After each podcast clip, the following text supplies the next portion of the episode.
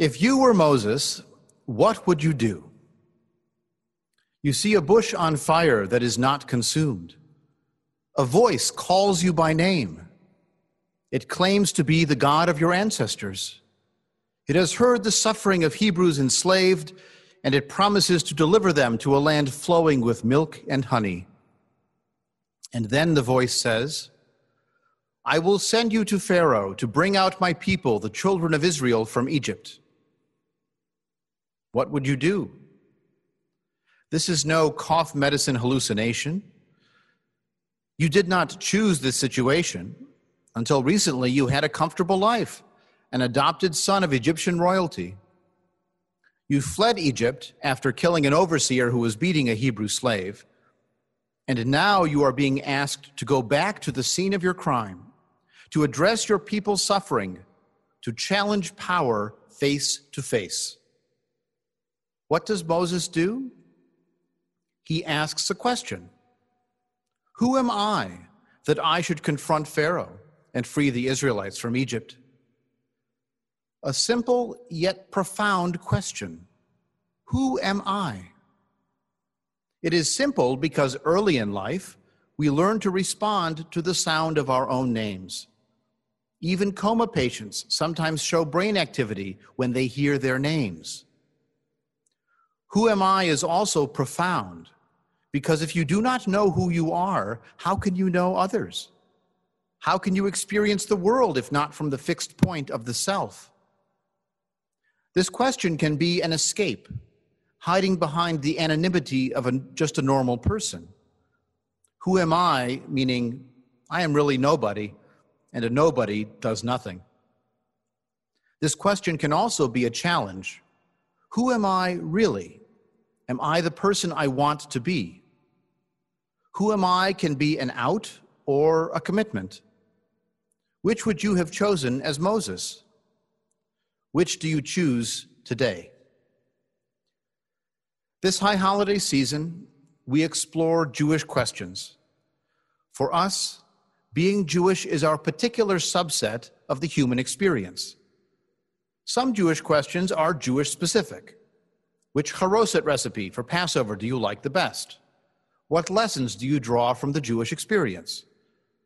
Other Jewish questions speak to the human condition. The very act of asking questions is both very Jewish and very human. As far as I know, every language has words for why and how. The universal human quest for why and how is the basis of science and history and knowledge based on evidence. Jews do not have a monopoly on asking questions, just as we do not have a monopoly on guilt. Ask any ex Catholic. Yet asking questions can still be very Jewish. For example, a key element of the Passover Seder is the four questions. One way that we humanistic Jews differ from our forebears is that we are more open to new answers, to heretical answers and questions, even to challenging the questions themselves. To be fair, though, one of Moses' defining characteristics is his chutzpah, his nerve. When Noah was told to build the ark and save only his family, he asks no questions. When Moses is commanded, he asks many questions, starting with, why me? More precisely, who am I that I should confront Pharaoh? Perhaps Moses suspects there will be more to do than just snap his fingers to free the Israelites. Spoiler alert Moses' work will not be over from now until the end of the Torah when he dies in the very last chapter after the burning bush, there will be 40 more years of leading, negotiating, and arguing to get this stubborn, stiff necked people to the promised land. In our own days, you do not need me to tell you that we face many challenges. We face them as Americans, as part of the Jewish family, and as human beings. The Passover Haggadah describes 10 plagues that Moses inflicts on Pharaoh and the Egyptians. The year 2020 has 10 plagues beaten very easily. In no particular order racism, sexism, homophobia, hyperpartisanship, rising temperatures and extreme weather, policing and the criminal justice system, poverty and hunger, domestic violence, constitutional crisis du jour, massive budget and pension shortfalls, healthcare, automation and job disruption, government corruption, cyber privacy and the pitfalls of social media, immigration policy, hurricanes and killer wasps, and of course, the plague of coronavirus, which includes illness, death, shutdowns, school openings, school closings, economic disruption, video conference overload, and a Rosh Hashanah when we are together emotionally, but the sanctuary is empty. Facing all of our plagues, our pharaohs, we also ask, why me? Who am I to confront all of this, and for how much longer? The challenges are overwhelming, and we have no confidence in a guaranteed happy ending. In the real world in which we live, there is no promised land flowing with milk and honey, no pillar of cloud by day and fire by night to show us exactly where to go, no miraculous hand and outstretched arm fighting for us. Yet the people we deal with are just as stubborn and stiff necked as ever. And we are not Moses. Of course, at the start of his saga, even Moses was not Moses. He was uncertain, asking for help, looking to avoid responsibility. A leader after 40 years had better be different than a leader in year one. I once was preparing for a funeral for a woman who had lived well into her 90s. And so I met with her children first, who were seniors themselves by this point, and they had had a very challenging relationship with their mother while they were growing up and when they were small children. Over the next couple of days before the memorial service, I talked separately with her grandchildren, and they had experienced her very differently. For them, she was a loving, generous, caring, interested grandmother who was very involved in their lives. Now, those who are grandparents can tell you that parenting and grandparenting are very different.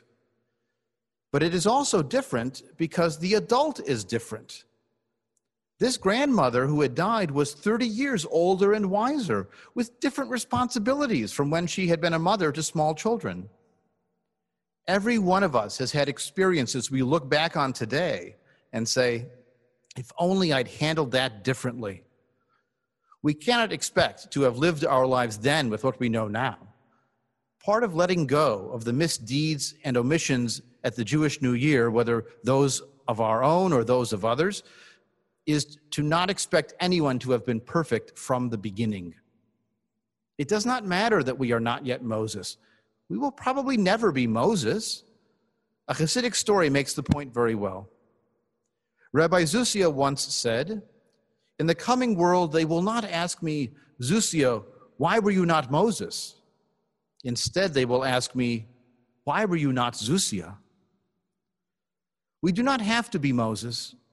And we do not have to solve every problem I listed to make a difference.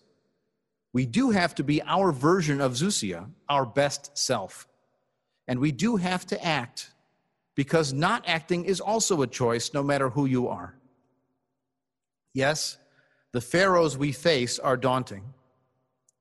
Some pharaohs are systemic from the founding of a nation, be it race in America or Arabs in a self defined Jewish state and the territories it controls. Some are the result of generations of bad decisions and short sighted leadership unable to make hard choices. Some are unforeseen consequences of good intentions. Some are the results of cruelty, indifference, or a lack of empathy. We'll talk more about that last problem of empathy tomorrow morning when we ask another Jewish question Am I my brother's keeper? For the moment, though, imagine that you are at a summer camp standing at the deep end of the pool during the first period when it's still chilly out. You know that the water will be cold when you jump in. You know that you get better every time you swim, and once you start swimming, the water will not feel as cold. And you know that going in one toe at a time will be just as cold and take much longer to get through. The hardest part is making that decision to take the leap. We can certainly get more information before we act, dip a toe in the water, ask a friend who had already jumped in. Moses himself asks many questions. You can imagine this dialogue in an instant message format. Go free the Israelites from Pharaoh. Who am I to go to Pharaoh to free the Israelites? Don't worry, I'll be with you. The Israelites will ask me later, so tell me now. Who are you to send me? In other words, who dis? Tell them I am the God of their fathers, and they will listen. What if they don't believe me and think I imagined all this? Here are some signs and wonders. Make your staff into a snake and back, turn your hand leprous and then heal it. And if those don't work, we'll turn the Nile to blood. I am slow of speech and slow of tongue, maybe slow of thumb. Please send someone else. You get the sense that Moses really does not want the job. We could make our own excuses to avoid acting. I did not create the problem, even if I may benefit from it. I am not trying to hurt anyone. These problems are beyond my ability to solve. I have no status that people should listen to me. I'm no Moses. I'm not even Azusia. And I do not even know enough to know where to begin, even if I decide to act. These excuses may all be true, but they are not good enough to do nothing. We can all move the ball forward, even if only a little. In Pirkei Avot, the sayings of the fathers, Rabbi Tarfon said, The day is short and the work is plentiful. The workers are lazy and the reward is great. And the master of the house is insistent. It is not your duty to finish the work, but neither are you free to neglect it. Tarfon clearly believed there was a master of the house, a god, directing the action, and a cosmic reward for doing his will. Even without master or reward, for us, the day is still short. There is still plenty of work, and we cannot rely on others to get it done. Sometimes, if you want something done right or done at all, you have to start it yourself. Who am I that I should confront Pharaoh? We reject this question as escape. We may not finish the work, but we are not free to neglect it. Instead, it is a commitment what do we each have in our personal toolbox to bring to bear to the problems we face? It may be more than we realize. Some of us have financial resources. The need for tzedakah or righteous giving is deep for many worthy causes, and you can find people doing good work consistent with any political or religious ideology. But generosity is not a function of raw dollars. Did you know that those who earn less money often give a higher percentage of their income in charitable donations. In 2016, among those who itemized on their taxes, those earning $50 to $100,000 donated 1% more of their adjusted gross income than those earning $500,000 to $2 million. The higher earners gave more dollars but were less generous. Amazon tycoon Jeff Bezos has a net worth around $200 billion. If he donated $20 million, that would be the same as someone worth $200,000 donating $20. Do not ask why you cannot be Bill Gates. Look at where you are and go from there. Some of us have educational resources. We are good at reading or writing or explaining complex issues we can deepen our understanding of the challenges, their origins, their persistence, their possible solutions. We can motivate others to change behavior or work for the good. We can connect with family and friends who might listen to us when they do not listen to strangers. Moses' first worry is not whether Yahweh will convince Pharaoh to free the Israelites. Moses doubts that the Israelites will believe it can happen, so he has to convince them first. If change starts at home, we can start by connecting with the minds and hearts of those whom we know best. Some of us have privilege. I know this is a loaded term, but year after year, we've spoken here of the need for nuanced understandings, and here is another opportunity. You can be privileged in some ways and disadvantaged in others. Ashkenazi Jews are not white to Nazi white nationalists, but they may be treated as white by loan officers or police officers. Speaking personally, I am definitely white if I go to the beach without sunblock. Acknowledging privilege does not mean apologizing for something you did not do or being shamed for who you are. This is not the oppression Olympics where the most suffering wins. If you do have inherited wealth or visually white skin or standard English, you start the race of life some steps ahead of those without those advantages. We sometimes hear an absolute choice either equality of opportunity or equality of result. Either everyone has an unweighted, fair opportunity to succeed on merit alone, or equal end results are imposed through boosting some and weighing down others. In the real world, we all get to that starting line from different beginnings, through different experiences with different assets. If certain names or accents or skin colors are less likely to get a good education or housing or equal treatment by the system, then we need to pay special attention to what happens before the starting line in order to have a real equality of opportunity. What do we do if we are on the more fortunate side of perceived race and education and income? We use it to do good. Moses was an Israelite adopted by Pharaoh's daughter. He had privilege. He did not have to intervene to save the Hebrew being beaten by the Egyptian taskmaster, which he did long before he ever heard that voice from the bush. After the killing, Moses had escaped far away from Egypt. He went back to Egypt to help others. So too did the 19th century Moses, Harriet Tubman, who escaped from slavery in 1849 only to return 13 times to rescue at least 70 fellow slaves. She did not free herself and then leave others to do the same. She went back at great risk to herself to help and show them the way. All of us have opportunities.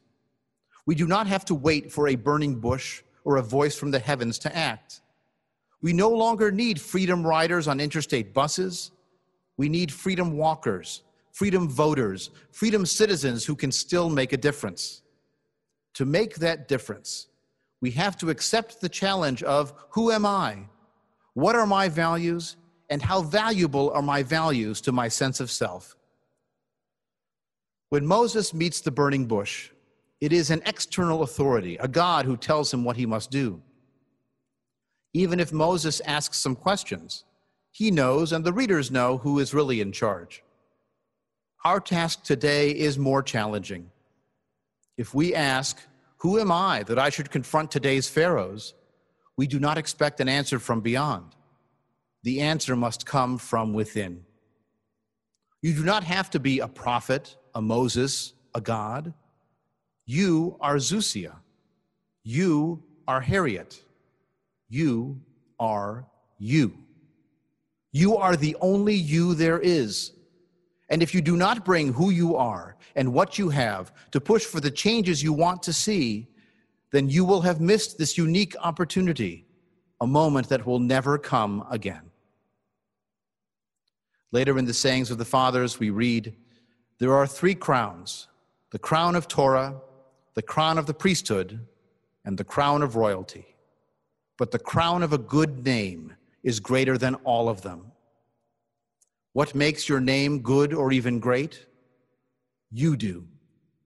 So make your name great by what you do with who you are. Call received, answer awaited.